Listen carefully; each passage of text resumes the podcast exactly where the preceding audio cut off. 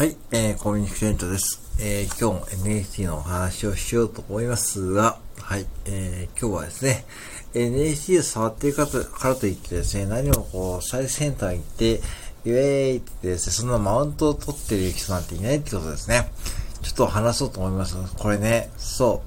う、勘違いしてる方もいると思うんですけども、もしかし、もしかしたら、うん。なんかね、NFT を買ってる、あ、なんかこの人たちなんか異世界空間で住んでるからね、なんか私たちはもうついていけないって方がね、多いと思うんですが、当の本人たちはそんなこと全く思ってないと思います。少なくとも僕は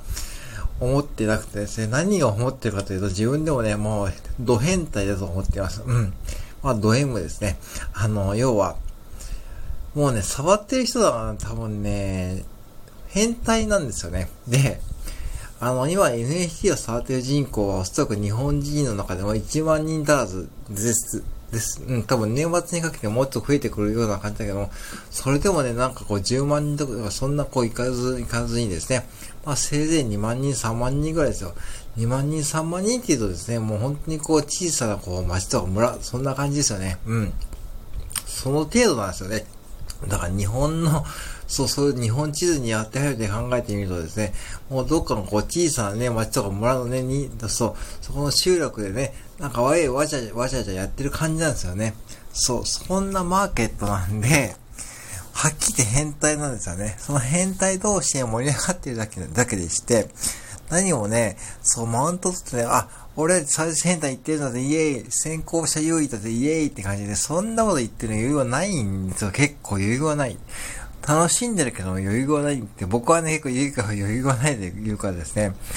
で、あのー、そう、そこでね、やっぱしこう、焦って買わなくてもいいと思うし、変にこう、煽られてですね、池早さんとかね、こういう最近、鴨頭さんもね、NFT でこう、発信を、やってますけども、その発信を見てですね、ああ、私も鴨頭さんやってやり始めた、NFT 買おうって思って、そんなね、やる必要ないと思うんですよ。で、そこはね、もう自分で判断して、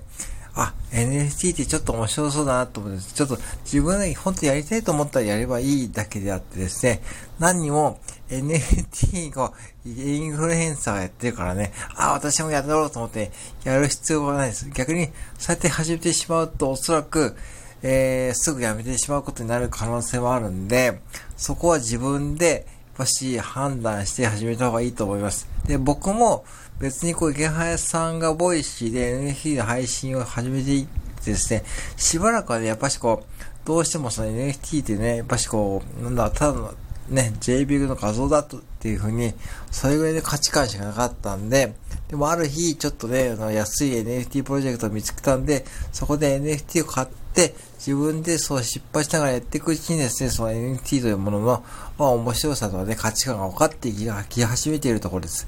うん。だから、もっとガチで触っている人いますけども、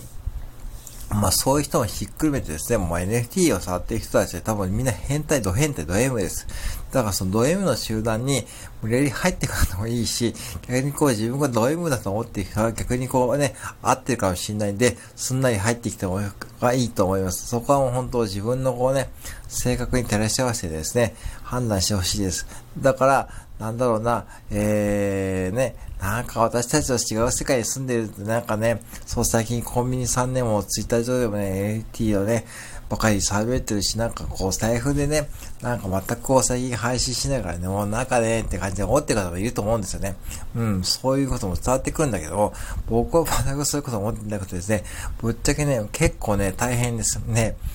てか大変なんだけど、僕は結構そういうこう、僕自身はそういうこう、新しいテクノロジーとか新しいもの好きなんで、スタイフもそうでした。スタイフも結局、なんかこう、音声配信って面白そうだし、えー、2年前はね、まだこう、全然こんな盛り上がってなかったんで、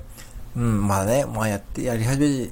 てですね、あ、こんなに簡単にできるんだと思ってですね、そこからハマって、ハマっていった方なんで、多分スタイフと同じように多分 NFT をそういう流れが来てるんだと思います。で、まあ、NFT に関しては、未然にを切ってやってるんで、まあ、長く楽しんでいこうと思ってるんで、別にこう、あの、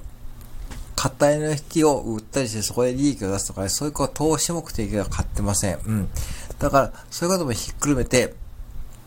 だからその投資とかっていう言葉がたまに見えるんで、怪しいとかね、聞こえるかもしんないんだけども、もうほんと買うのも大変だし、もう買う方がね、ドキドキするんですよね。なんかおかしいですよね。普通商営っていて、コンビニでお客さんがドキドキするっていう感じなんですよ。うん。そう。だからね、普通にコンビニでシュークリーム買うのにドキドキしませんよね。そう、そういうことがね、起きてるんですね。ああ、失敗してたらどうしてるとかですね。ああ、この NFT 買ったけどもね、明日には値段が下がってるかもしれないとかね、結構ネガティブ要素満載なんで、そこをひっくるめて楽しんでる感じで、僕は大人はビックリマンシールって感じで楽しんでます。うん。で、まあそういうふうに、まあ自分が楽しめるようになった時点で、あ自分がやってもいいなって思った時で参加すればいいだけであってですね、何もね、そういうふうにね、なんか、ああ、なんかこの人たちなんか何？なんかすごいわねって、なんか、なんかこう、ね、ちょっとな、斜め目線で見てる方も多いと思うんで、そこだけちょっとはっきり言っておこうかなと思ってですね、ちょっと改めてですね、改めて、ちょっと NFT に対する僕の考え方もひっくるめてですね、NFT 会員の方々はですね、意外とそんなこう余裕がないんだよってことをね、話そうと、話させてもらいました。以上です。